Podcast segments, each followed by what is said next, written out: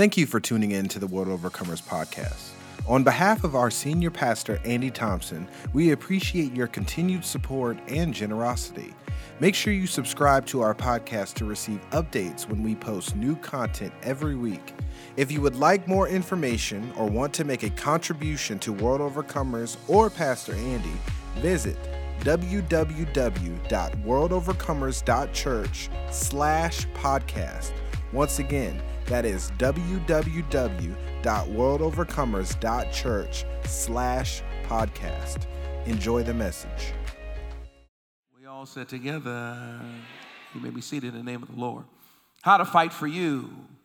Did you leave a door open? If I can draw your attention to verse number 10, it says So Joshua fought the Amalekites as Moses had ordered, and Moses, Aaron, and Hur went to the top of the hill. When I was 27 years old, I bought my first home. I was living in Boston, Massachusetts. That's where I was raised, although I was born in Philly, but I was raised in Boston. And at 27, I bought my first home. The house I bought was a three family house. I don't know if anybody's from the inner city remembers that, where you could buy a home that had apartments in it. So it was three apartments stacked on top of one another. So the first home you bought didn't have to be just a place you lived, but it also could be income that also could help you as you are growing your financial portfolio. So I moved into the first floor and I had a tenant on the second floor and a tenant on the third floor. And the tenant on the second and the third floor paid me rent. And with the rent they paid me, I was able to pay my mortgage. And so I bought my first home, but it didn't cost cost me anything monthly. Oh, hallelujah. And so that was what I did while other people were buying single family homes. I bought a three family house, and my, me and my family moved into the first floor of this three family home. When I got in there after a couple of months, I discovered that I had roaches. Now, I want everybody to say amen. No, I said, everybody say amen. Because everybody in here should know what a roach is. So don't start getting kind of squeamy or squeamish or funny because I'm talking about roaches because just about all of us on here have some kind of understanding of roaches here in North Carolina. That's where we are. Y'all call them water bugs, but they're just giant roaches. At the end of the day, we have an understanding of what a roach is. I had roaches. Not only did I have roaches, but I had roaches in the day. Roaches in the day is even a greater problem because that means that you don't just have roaches, you have an abundance of roaches, my God. You're living in the overflow of roaches because roaches, mice, rats, any pest, any vermin, they're nocturnal. What's supposed to happen is you're supposed to turn the lights on and see roaches run. Roaches are not supposed to walk up to you at 8:30 in the morning and ask you for a sip of your coffee. See mice in the day. I have a mouse in my house. No such thing as a mouse in your house. Mice are communal species. If you see one, there's a whole bunch you don't see. And if you see them in the day, that means you have so many that they can't get enough to eat at night. So now you got some in the day. All right, you understand my situation. I had roaches in my house and I was seeing them in the day. I was surprised because I owned a three family home and I thought roaches was only connected to the projects. I was totally surprised to find that I had roaches in my house. I called my uncle, my uncle Greg, my dad's younger brother, who was really a real estate mover and shaker. And I called him. I said, Uncle Greg, I got roaches in my house. I, he said, Ah, I hear you. I said, I can't believe somebody in here got roaches. I just, I can't believe I moved in here and I know I didn't have no roaches and I moved into this house and now I got roaches from somebody in this apartment. This, one of these tenants got roaches. And he said, All right. He said, Andy, I said, Yeah. He said, Listen to me. I said, What do I do? He said, Listen to me. Let, let me tell you what I want you to do. He said, Go outside Go outside. So I went outside. I was on my cell phone. I said, he said, go outside. I went outside. He said, now, I want you to walk around your house. So I I didn't really know what he was trying to do, but I said, okay. And I walked around my house. He said, Are you at the back? I said, No, I'm at the back. He said, All right, are you, are you on the other side? I said, Yep, I'm on the other side. I walked in. He said, All right, are you back at your front door? I said, Yes, I'm back at my front door. He said, Okay, if you can walk around your house, those roaches are yours. You in a row home, you in an apartment complex, you in a something like that, them roaches is everybody roaches. But if you can walk all the way around your house and to the other side, what you have discovered is that them roaches are yours. And the beginning of your ability to battle your roaches is to own that the roaches belong to you. You'll never get rid of your roaches if you're in denial about the fact that your roaches are yours. You ain't got to shout yet. I know where I'm going. So I had to fight them roaches. I had to get this stuff called boric acid. I don't know if anybody remember boric acid. Wave at me, people. Come on now. I bought boric acid. That's my uncle told me to do that. He said, okay, you got to get this boric acid. He said, now you have to realize once you kill your roaches, they'll be gone. Because roaches don't travel and forage like ants do. Roaches travel with people. Talk to me. You gotta be careful. If somebody has roaches and they come to your house, roaches hide in their clothes, roaches hide in their stuff in the boxes. Roaches don't go outside in the cold and figure out new places to go. Roaches move with people. He said, so if you got three floors, you're gonna have to kill the roaches everywhere, but once you kill them roaches, they'll be gone. So I went and fought roaches. He said, You can't kill roaches when you see them. He said, The way to get rid of roaches is to poison them. So I had to go. I had to go to the second floor. I told the tenants, let me, I'm, I'm, coming in.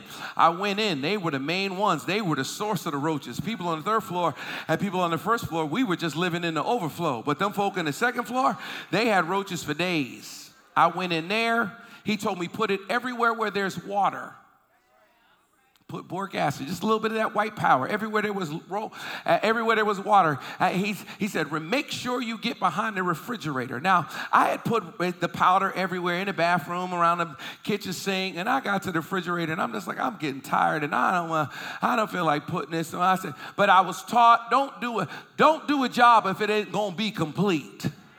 So I moved the refrigerator. When I moved the refrigerator out, there was just a nest of them in there. They, they were just just squares all over. And I just poof, poof, poof, just threw that boric acid on them. And then then I left. I put them in my place, third floor, and mainly that second floor. And within a week, everybody's roaches were dead.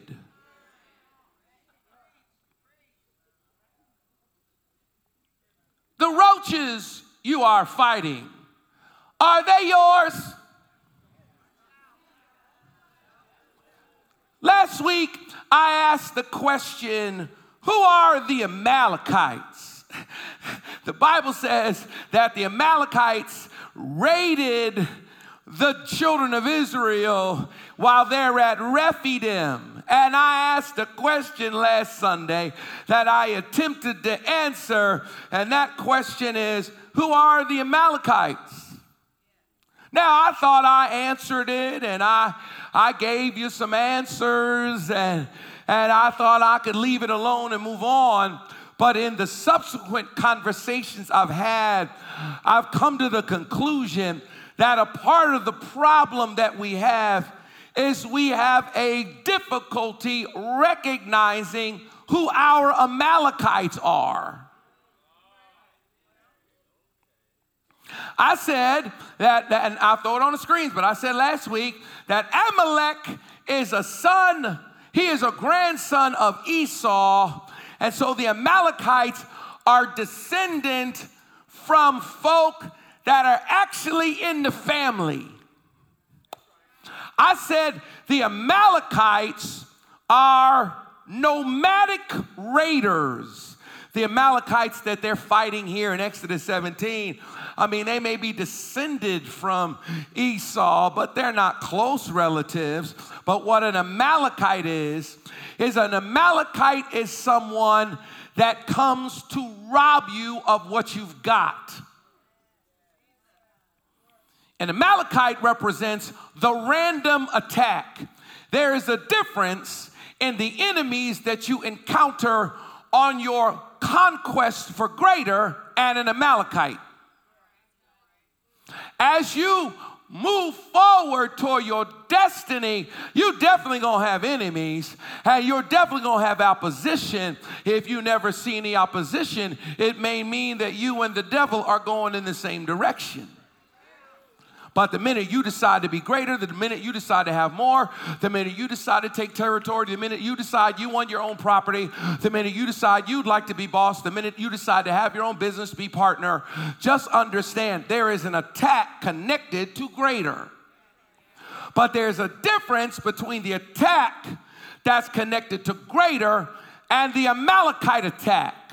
The Amalekite attack is the Amalekites, I said this last Sunday, that in essence, the Amalekites became even more than just a literal genealogical people. To the children of God, to the children of Israel, the name Amalekite began to apply to anyone who was an enemy of God's people. Anyone who comes in on the random and attacks you. Anyone who you can't predict when they come in. Anyone that the minute you get some joy and some peace and some blessing and some awesome and some amazing, before you know it, some Amalekite rolls through and tries to rob you of what you have. Here in Exodus 17, the children of Israel are on their way to Canaan. They ain't even got there yet. This ain't Jericho. They stop at Rephidim, a place of rest, a place of peace, because just when you relax is when the Amalekites show up.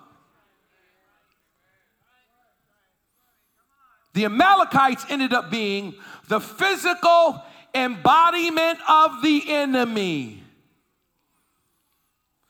One of the challenges for us and why our relationship with God is ineffective and unproductive is because we have overly spiritualized the battle. We rebuke the devil without acknowledging how the devil really works. The devil likes to touch you through people. You come here and shout and praise and hallelujah. Me too. Sure, the wrestle's not against flesh and blood, angels and principalities and powers, spiritual wickedness in the heavenly realms. No doubt about it. That means that there is a demonic attention and a demonic strategy against your destiny, but it is an operation through somebody. And so, in our rebuking the devil, let's not acknowledge how the devil moves. A part of how the devil moves is through an Amalekite invasion. And so, if you're going to be prepared for success and Canaan and blessing, you have to have your eye open on the Amalekites. We're talking about the random attack. We're talking about the attack you didn't expect. We're talking about the attack you didn't see coming. Isaiah 54 17 says, No weapon formed against you shall prosper. And my question is, but did it prosper? And if it prospered, is it because You actually left the door open because your Amalekites are someone that you have a hard time recognizing.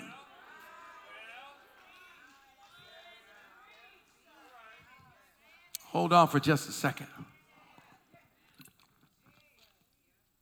I was having a conversation with someone from our congregation. I won't say who they are. And let me just say this if you have a conversation with me, be prepared that I might use our conversation for anything that I want to when it's time to present. You don't want that? Keep your hips right back in the seat or just walk on out and get in your car. But if you come up here and have a conversation with me, I won't use your name, but don't be sensitive. Someone came up to me we're at New Year's Eve service. Oh my God, afterwards, on, on talking to them, and they said, Oh, Pastor, oh my Lord, I just tell you what, I just, I, when we shouted hallelujah, when we shouted amen, when we shouted, when we counted down and we shouted five, four, three, two, one, Happy New Year, and we crossed over into 2023. So I said, She said, I just shouted, I praised, because I did not think I was going to make it to 2023. She said, I thought I was going to die in 2022. I almost lost my life in 2022. Said there were times when I just didn't think I was going to make it. I was amazed. I was surprised. I couldn't believe that I survived the year. And when we shouted in 2023, I just said, Hallelujah, oh my Lord, because I literally thought I was going to die. Did not think I was going to make it. The devil was trying to kill me. I said, Wow. She said, Yeah. I said, So you had stage four cancer? In 2022 leukemia colon cancer. You had some kind of stage four cancer and you had to do chemo and radiation. And you lost your hair and, and you barely you barely made is that what happened? She said no. I said oh. So your child is in st jude's because they're having the problem and they're the one that needs the operation and they're the one that is sick and that's what happened in 2022 she said no I said, Oh, so they laid you off from your job and you lost all your money and you're homeless and you're living in your car. She said, No. I said, Oh, so the business that you started has failed, and, and you had your job and a business that was popping, and that has failed, and that's fallen apart. And you, and now you in debt because of that, and you just, she said, No. I said, Well, then what was it that almost killed you in 2022? And she proceeded to tell me, well, my ex husband, my baby daddy, my uncle, this, they called me on Christmas Day and they did this and they said this to me and this one was talking about me. And then my mama did this and my daddy said this and this happened and that happened and then, and I said, oh, mm, Amalekites.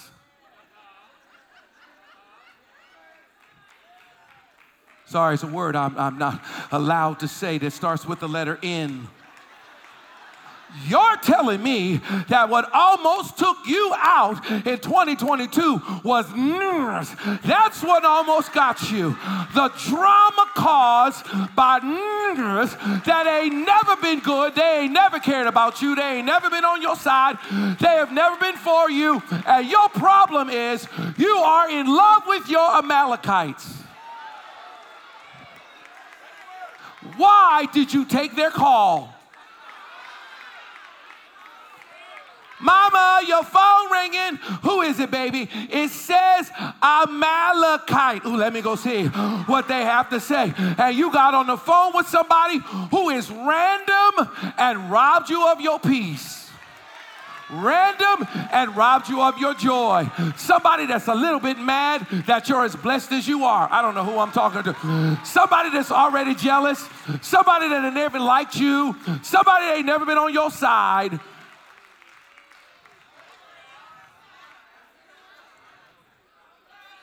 News flash. Everybody ain't gonna like you. Tell somebody, everybody's not gonna like you. Tell, everybody's not gonna like you. Just because it's just because she your mama don't mean she's not an Amalekite. Just because it's your daddy don't mean it's not an Amalekite.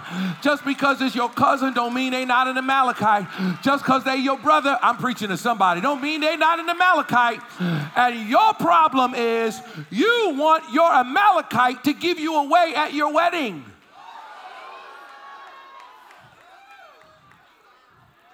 We're at your wedding rehearsal waiting for somebody to show up that got an attitude, that don't want to be there, and got a little upset or something. Somebody that molested you and abused you and never paid for nothing and don't really deserve to be there, but you want your Amalekite to give you away.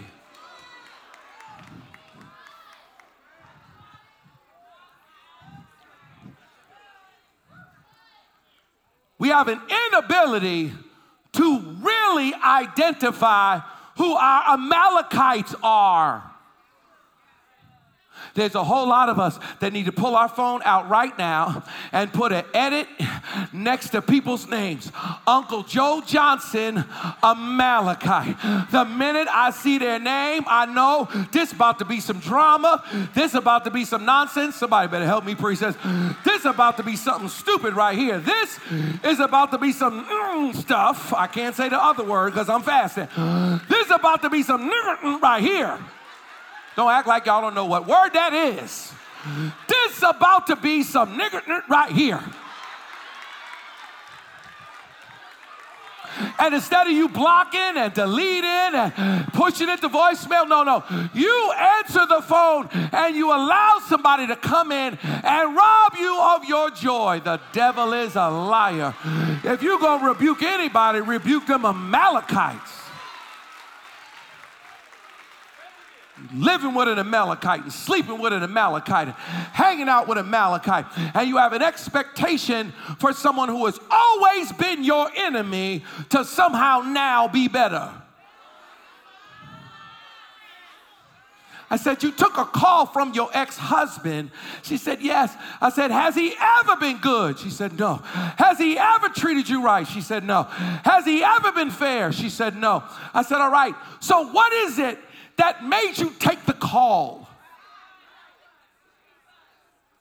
Beloved, don't praise in here so much that you scared to fight in the valley. Oh, I got a word for somebody. It's a hard word. I'm sorry. Don't just Aaron, Moses, and Hur in the hills and not fight your Amalekites in the valley. You don't have a lawyer. How do you not have a lawyer? You don't have an accountant. How do you not have an accountant? You don't have that. How are you not prepared? You're not prepared because you really don't want to fight.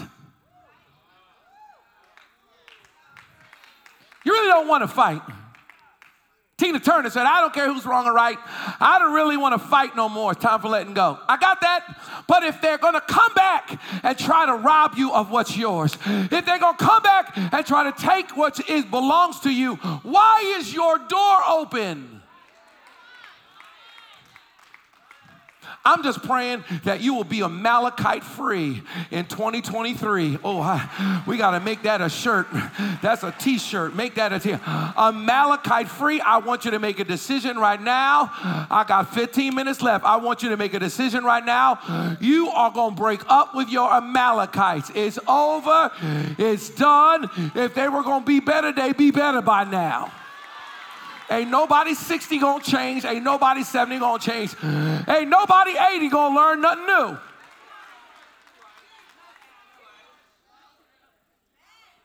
You are stressed and frustrated because you have a propensity to love your raider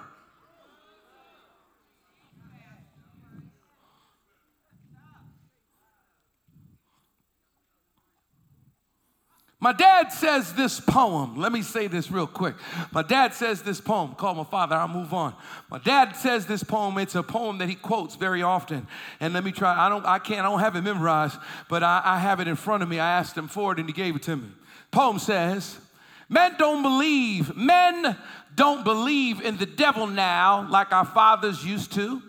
They've got it arranged in their modern creed to let old Slewfoot slip through. There's not a sign of his horn or his hoof or a fiery dart from his bow. He's nowhere on earth, the folk now say, for men have fixed it so.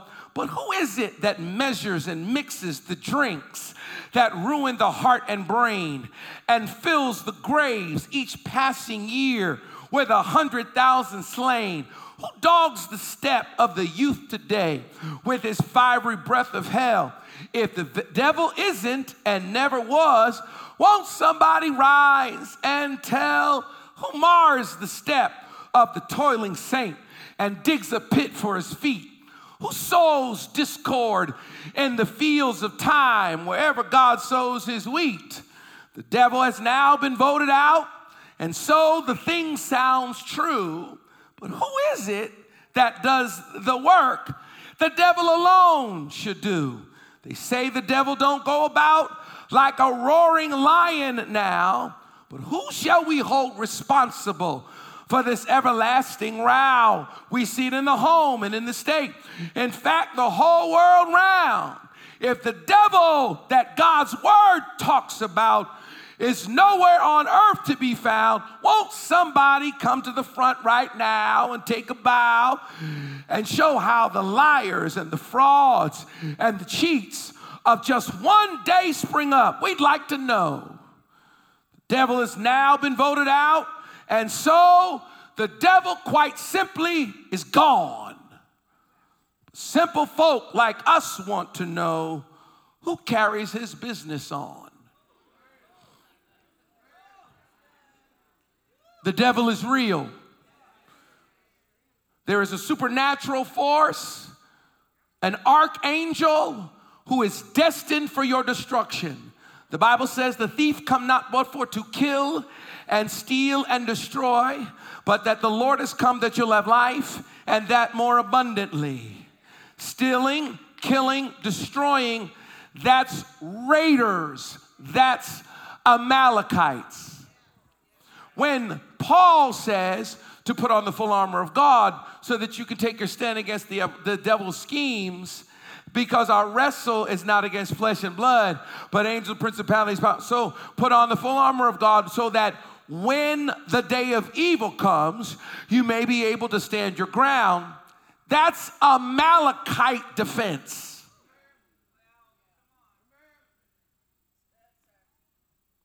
When the day of evil comes, you'll be ready. When the day of evil comes, you can stand your ground. When the day of evil comes, because a day of evil is coming. When a day of evil comes, one of the ways we know where you are, one of the ways we know how saved you are, one of the ways we know how to get how we know how together you are is what happens when all hell breaks loose. Anybody can say hallelujah when everything's going their way. My daddy used to say, You don't know what kind of tea bag you have until you put it in hot water. We won't know where you really are till evil comes. We won't know how strong you really are till evil comes. We won't know how saved you really are till somebody cuss you out. We don't really know how saved you really are until evil comes. Understand when the day of evil comes, it's not talking about conquest. Now, I want us to be about conquest. Absolutely. I want you to take territory. I want you to move forward. I want you to believe God for more. I want you to believe God for greater. But it's nigh unto impossible to get you prepared, myself included, prepared for the greatness of conquest if your back door is open and you are easily attacked by the Amalekites.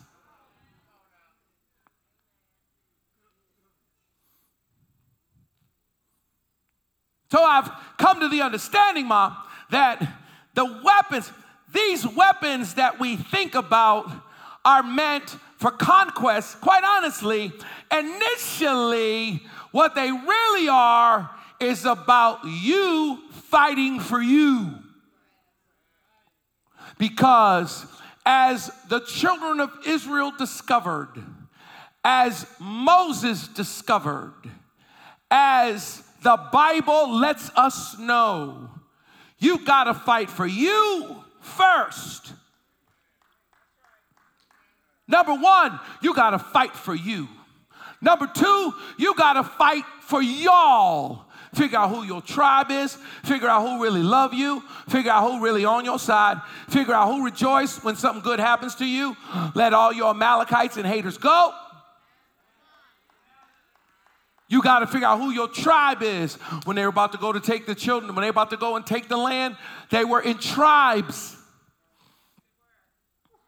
There's a tribe of Ephraim and a tribe of Manasseh and a tribe of tribe of the tribe of Dan. There was tribes. So you got to know who your tribal group is and not allow anyone to divide you from your tribe. Once you fight for you, then you fight for your tribe, then you can fight for God. If this message has blessed or encouraged you, feel free to visit www.worldovercomers.church slash podcast and learn more about WOCC or donate to the ministry. This enables us to continue to impact the kingdom in the best way possible. We were told right away, we are soldiers in the army of the Lord. The problem with that is that if we don't fix you first, you won't be a good soldier. First thing we got to do is get you a prayer life. First thing we got to get you to do is the, the, the number one thing we got to do is get you to fight for you. Because Moses came to deliver the children of Israel, but when they got to the doorsteps of Canaan, they were unable to take the land because it's hard to make soldiers out of slaves. So, the first thing we got to do is we have to get rid of our slave mentality. We'll never be able to fight a battle for the Lord with a slave mentality. Number one, we got to get you to fight for you. When I look at the armor of God, I see it now really as you being armed against your Amalekites, you being armed against the random attack, you being armed against you being unleashed against you. You making up in your mind that life is hard I said, life is hard. Life don't owe you, you don't deserve.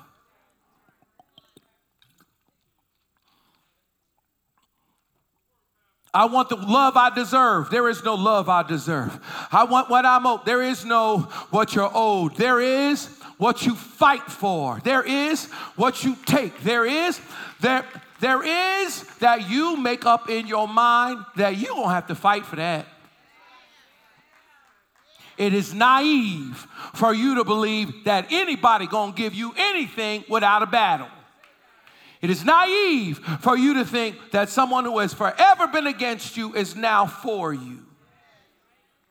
Believe for the best, prepare for the worst.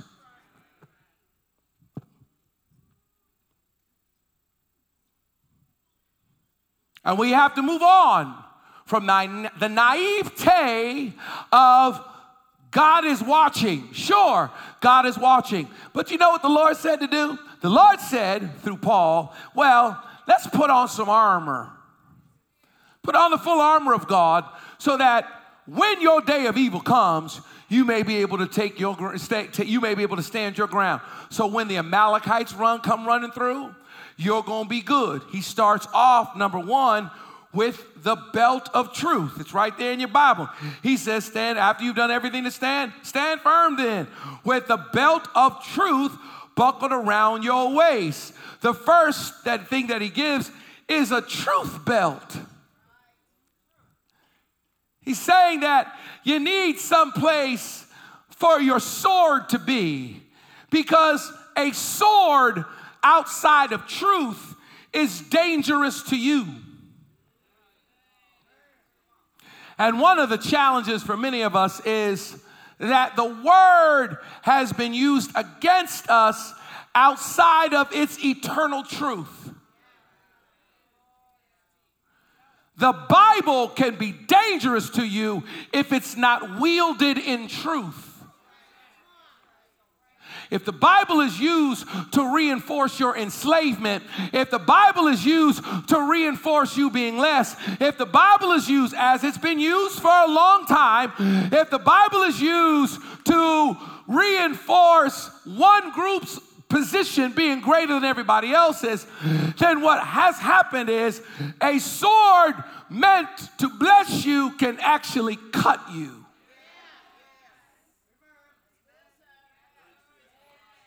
There's just too many of us. And if you weren't raised in church, okay. But there's just too many of us who have been wounded by a sword not properly sheathed in truth. They told you you couldn't wear red. They told you you couldn't wear makeup. They told you you couldn't wear earrings. They told you not to be cute and you needed to be cute. They told you the way they wielded the word did more damage to you than it did good.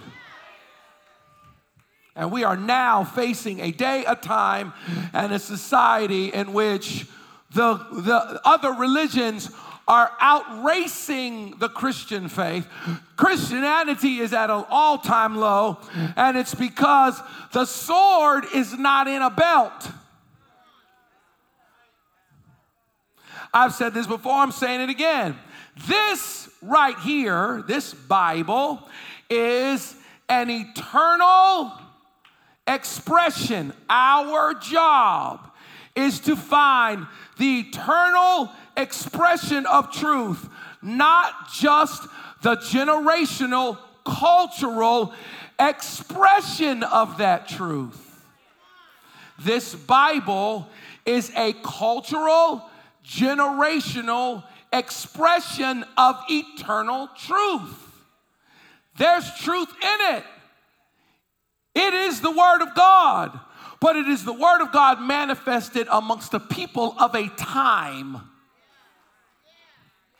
It's why when the Gentiles got saved, the Apostle Paul battled against the Judaizers because he said, Well, we can't now try to put our cultural and generational expectations on this other group because if we do that, we'll make the sword ineffective. When the word is only communicated or dominated by one particular group, it fails to apply to everybody that don't look the same. And so, if we really gonna have a sword, sword is great. But a sword meant to bless you can be a weapon used to hurt you and enslave you if it's not housed in eternal truth. It's all right, I'm not trying to get too deep. But the question is well, what is truth? Our job is to fight for truth. Our job is to realize that Sabbath was made for man, not man for Sabbath. But most of us were taught principle over people. Most of us were taught faith over love. Paul says and now abides these three faith, hope, and love. The greatest of these is love. If Paul says now abides these three faith, hope, and love, and the greatest is love, if he's making a list and he says that love is the greatest, it is totally reasonable to surmise that faith, which is the first one, is the least.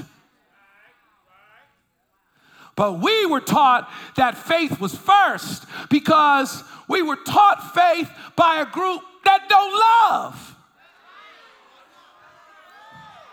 Because to love the Lord your God with all your heart, with all your soul, with all your mind, with all your strength, and to love your neighbor as you love yourself, which is the greatest commandment, is something that the group didn't do. I'm gonna make everybody say something to me on that one. You can't make love the greatest when you don't do love.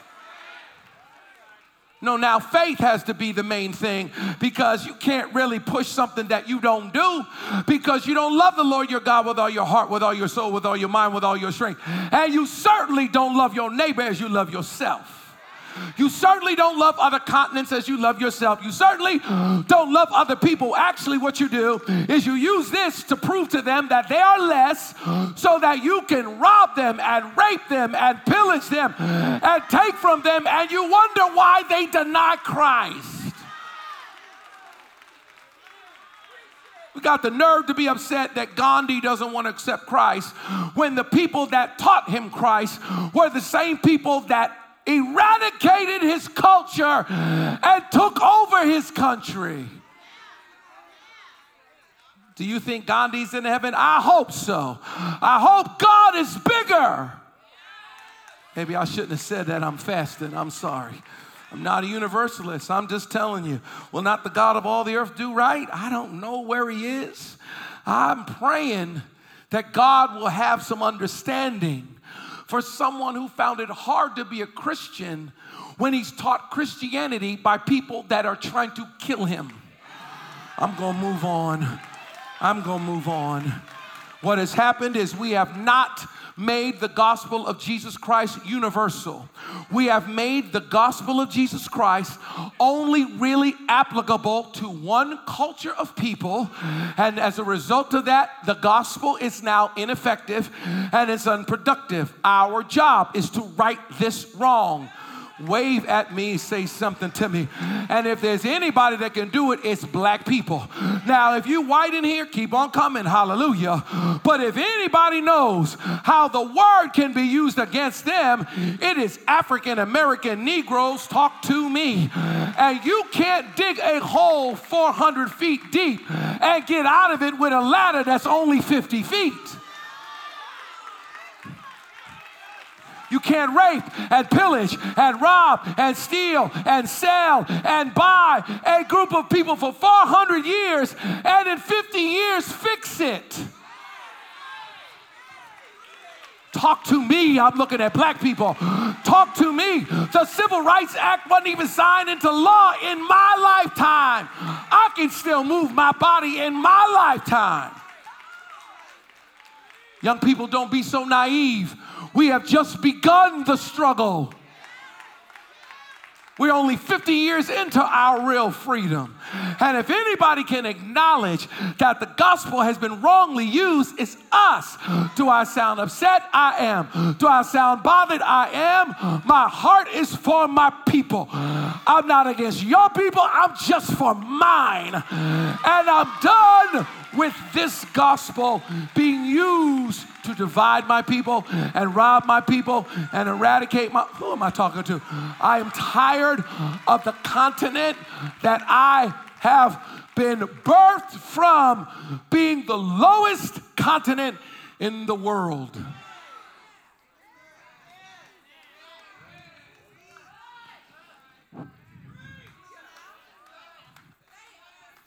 Can you say eternal truth? Can you say eternal truth? Can you say eternal truth? I want everybody to say it eternal truth. Don't get stuck in a generational, cultural expression of truth. Sit, sit, sit, sit, sit. But this is how we always did church. Well, how you did church is that cultural, generational expression of church. Give me that old time religion, give me that old time religion, give me that old time religion. It's good enough for me. It's not good enough for me. It's not good enough for me. It was effective then, but what if it's not effective now? What if it doesn't work now? What, what makes you believe that you have the corner on truth? Now, I know y'all look at me and just believe, oh, Pastor Andy's just so wonderful and popular and everybody loves him so much. I'm here to tell you that is not the case. Because Pastor Andy somehow has become a representative of a desire to be effective and not just traditional. praise God for tradition, but I want us to be effective. I'm gonna put you, I'm gonna make you put your hands together.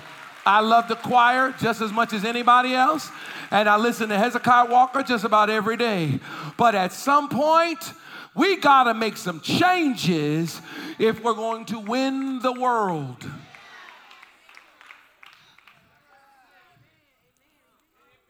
Truth belt. That's number one.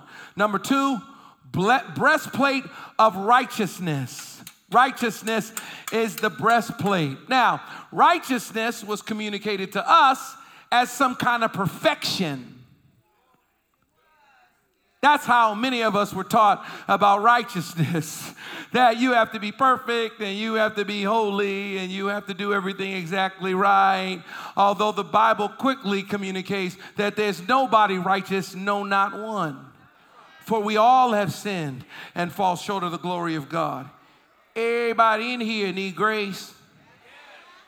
No, no, I, that, that, that I mean was weak. Everybody in here need grace.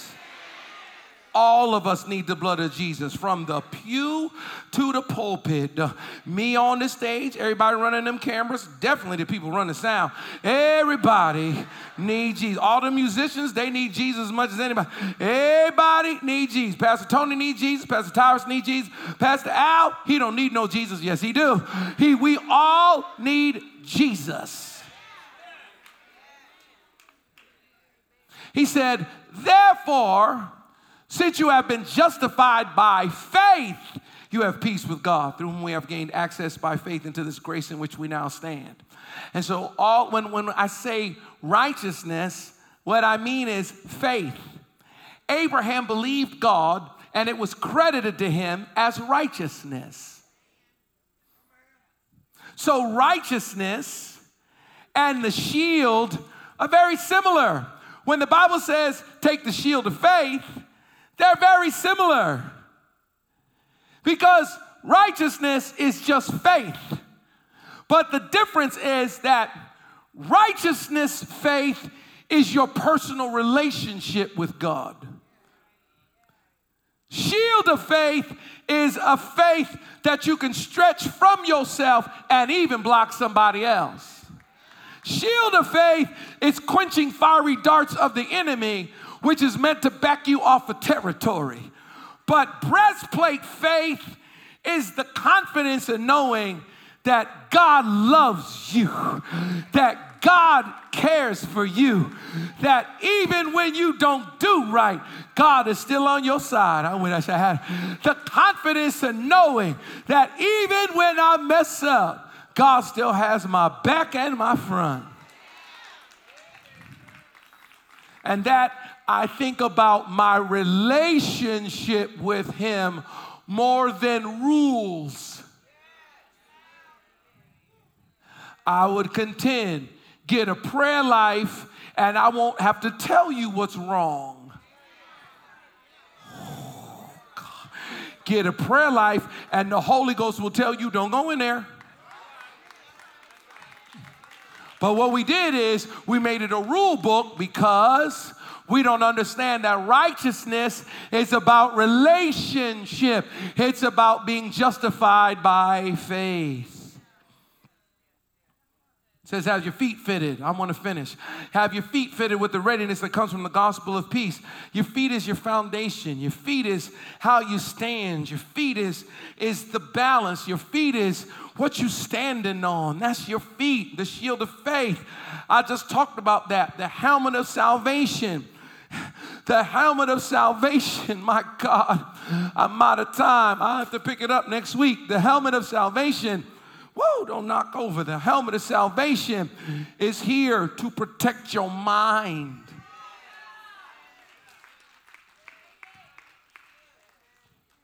Your mind is protected from sal- by salvation. You're justified by faith. Your righteousness is as filthy rags in his sight.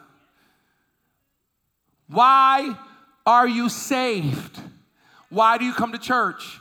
Why do you practice religion? Why do you practice liturgy? Why do you practice it? Why? This dude's trying to fall. I'm out of time. Why do you practice it? Thank you. He's good. Thank you. Why do you practice it? I know we all want to be free and we all want to live by grace and we all want to do whatever we want to do. But why do we practice practice salvation? Why did I say that you will t- what shall I render unto the Lord? I will take up the cup of salvation and call on the name of the Lord. I'll fulfill my vows. Why do we do that? We do salvation because salvation keeps you from being crazy.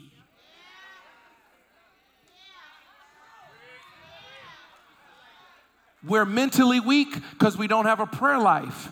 Not only does prayer move the arm that moves the world, but prayer also keeps the devil out your head. I don't need a witness. The prayer keeps your Amalekites at bay because when they call you and tell you something that's not true, since you have a relationship with God on a regular basis, your, your mind is protected by salvation. We are living in a time in which we are more free spiritually in our practice and never as lost and never as bound and never as stressed and never as crazy and never as on medicine and never as uh, we're it's okay to drink it's okay to smoke it's okay to this it's okay to party it's okay to that. We have dropped our helmet of salvation and we are the worse for it You were raised, you had to be in church every Sunday. They didn't care if you wanted to be there. Your mama made you go. I wish I had a, there was no air conditioning, there was no theme for the year, there was no lights. They did not care. They made you go. Now you done got liberal and free and talking about grace, and you in the worst state you've ever been in because there's something about the consistent practice of religion. There's it can't trump relationship, but there's something about the practice that makes you a better human. Talk to me. You are better when you go to church. I, I, need a way. You are better when you go to church. Wait, say something. You are better. When you leave out of here, you're like, no, no, no, I can't be cussing this week. I can't be lying this week. I got to get myself together this week. I cannot be cussing. It's the Lord's day. You are a better somebody when you practice faith. Well, I don't believe in that. I, I mean, I believe in God, but I can just worship the Lord in my own way. Fine. And you're broke and you're lost and you're scared and you're sick and you can't go 30 minutes without a hit from your vape pen because you have traded one religion for another. The thing about salvation is it makes you believe. I'm done, I'm done. The thing about salvation is it makes you strong in the Lord. Thing about salvation is you like, oh no, no, I talked to God this week. Thing about salvation is you have those words, hide, I will hide thy word in my heart that I might not sin. The thing about the practice of salvation is you leave out of here humming that and not Jay-Z. Okay, Jay-Z's old. Give me somebody new. 2 Chainz, that instead of humming that, is that that's somebody, right? 2 Chainz is somebody? No, kinda, no.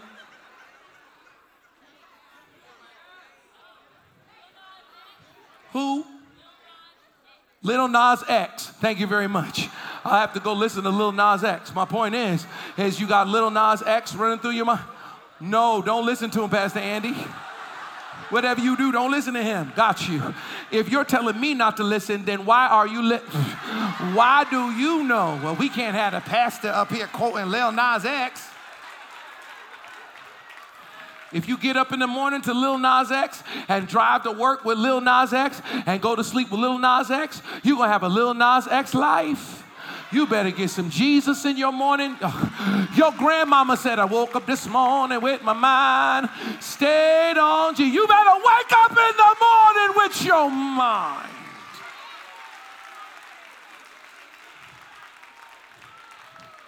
You better turn your plate down. You better come to some prayer.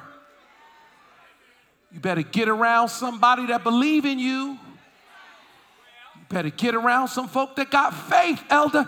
You don't need to be talking to everybody that's always got something to say and always got something that you got to protect your dream. Oh, I speak that over this room right now. I speak it. You got to protect your mind. Let this mind be in you that was also in Christ Jesus. This is all for you. This is how you fight for you.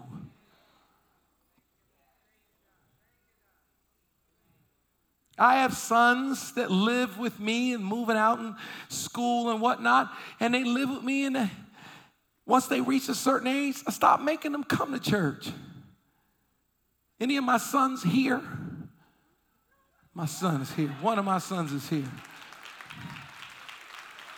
No, clap for him. He came to church.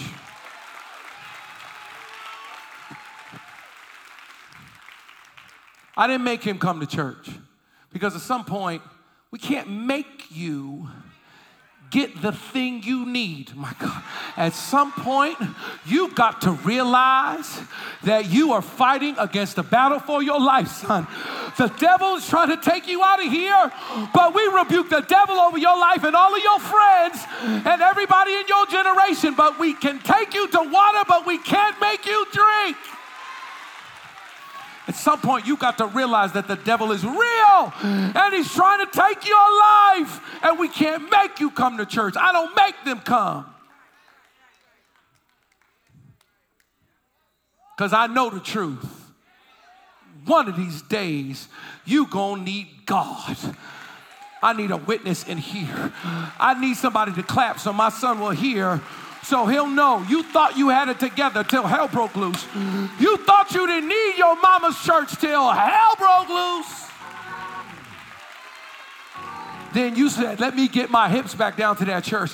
Let me get in there. Let me get in that pool. Let me get to talking to God again because I found out weed don't work, drugs don't work, booty don't work,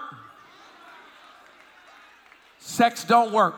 His hands are big and his feet are long. It won't fix what's going on on the inside of you. You better get some Jesus.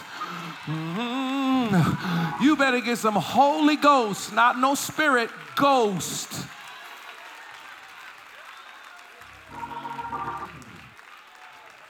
You need to be in church. You need to come, you need to serve, you need to give. Oh, this is amazing. Let's give to the work of the kingdom of God. Have a seat real quick. Don't nobody go nowhere. You need to give. But we over, Pastor. It's all right. It's not even, it's a little bit more than two hours. You owed God 16. You owe God 16. T- tell somebody, be a tither. Tell somebody else, be a tither. Come on, tell somebody, be a tither. Be a tither.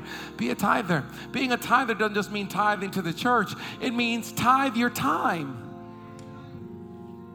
For many of you, that's, that's the biggest lesson that you heard was that, the, and, and somebody make sure, I want to make sure I got the math right. It's 164 hours into it. 168 hours. My God, I gave you less. 168 hours. 168 hours, elder that means that 16 hours of your week ought to be tithed.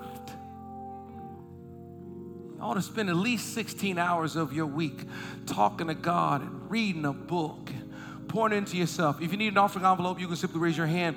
One of the gatekeepers will come to you and quickly and give you an offering envelope. I want everybody to try to give something to the Lord today. And I, if you're going to, this is our building fund offering. We're on our way to a new space. Donate towards Victory Park. Take a picture of that QR code. Come on, let's be givers. Because the practice of giving is a practice of religion it is a practice of salvation. Somebody say, I don't believe in tithing because it's not in the New Testament. Well, whatever. The truth of the matter is that tithing is a religious practice. The tenth belongs to God. You start giving God the tenth, not only will God bless you, but when you start giving God the tenth, you start thinking about what, pers- what portion are you saving? What portion are you investing? How much are you spending? If you're like, Pastor Andy, I, would love to tithe, but I can't, that's bad.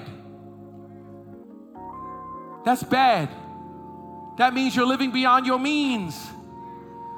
That means you, you, you'll never get ahead if you can't tithe. You're going to die broke if you can't tithe. I'd love to do it, but I can't. Got you. That means some changes need to be made. It's the practice of consistency. It is a helmet of salvation. And can I tell you something? You have a whole nother level of confidence when you are tither. I want a few more amens on that one. You think to yourself, well, I can't be out of a job that long because I give to God. I tithe. I serve. I, God about to do something for me because your faith and your confidence comes from something more than just favor. Ain't nothing wrong with favor, but there's also harvest. So, right now, a part of the practice, God don't need this money. You're exactly right. But the church does. World Overcomers, we're on our way to another place. We're trying to establish something that will outlive us. One of the challenges to the modern church is that the church begins to be stuck ministering to one generation because it's dependent on that generation's giving. Most of the churches we grew up in are dying. You ain't got to say amen. Most of the denominations we gave, we grew up in are dying. They're dying because the church was built to just cater to boomers you millennials and Xers, and you couldn't stand that church. It was born, it was dry, it was tired, it was this. But they couldn't change it. They have to sing sweet hour prayer because the people that come there want to hear sweet hour prayer. And the church is dependent on the giving from those people. One of the ways that you make the church multi generational and you secure it against that danger is the generation that establishes it sets it up so that the next generation don't got to worry about the money so much. It's one of the reasons why I'm not just trying to build a church. I'm trying to build this whole Victory Park thing. I'm trying to have income from basketball courts and income from daycare and income from all counseling center and income from all this other stuff so that when all of us are gone, world overcomers don't have to keep doing church this way. Just for the few of us who are still breathing who got to have it this way. We have no idea how church is going to be in 40 years. People might not sit down no more. We have, we have no idea. And so, when you sow, when you give, when you pay your tithes, you're giving to the kingdom, you're giving to something bigger than you. And nothing will save your mind like being a part of something bigger than you. What I'm a part of is bigger than the part I play save your mind. What I'm a part of is bigger than the part I play. You know how I don't lose my mind? Devil tries to attack it all the time.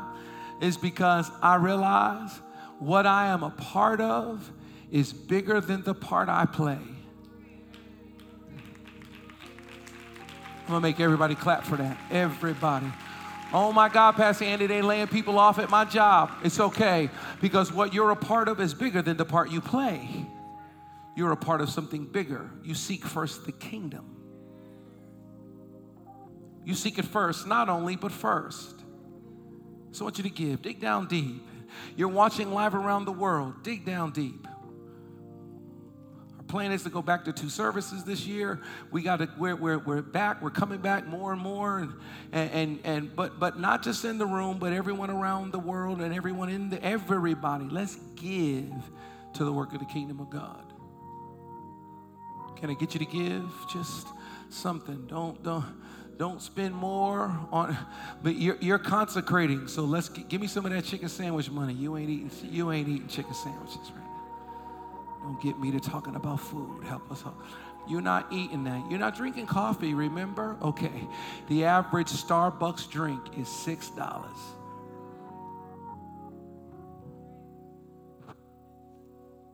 You drink a Starbucks drink every day, six times five, that's $30.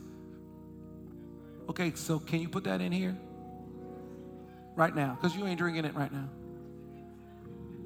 The Bible says, Give, and it shall be given unto you again. Good measure, pressed down, shaken together, running over, will men pour into your lap. The Bible says that God will make you rich so you can be generous. God will make you rich so that you can be generous. He'll only give it to you if you can trust you with it. Come on, let's bow our heads and pray for this offering. God, we pray that you'd bless gift and giver. Thank you, God, that no weapon formed against us can prosper. Thank you, Lord God, that right now we belong to you and we trust you.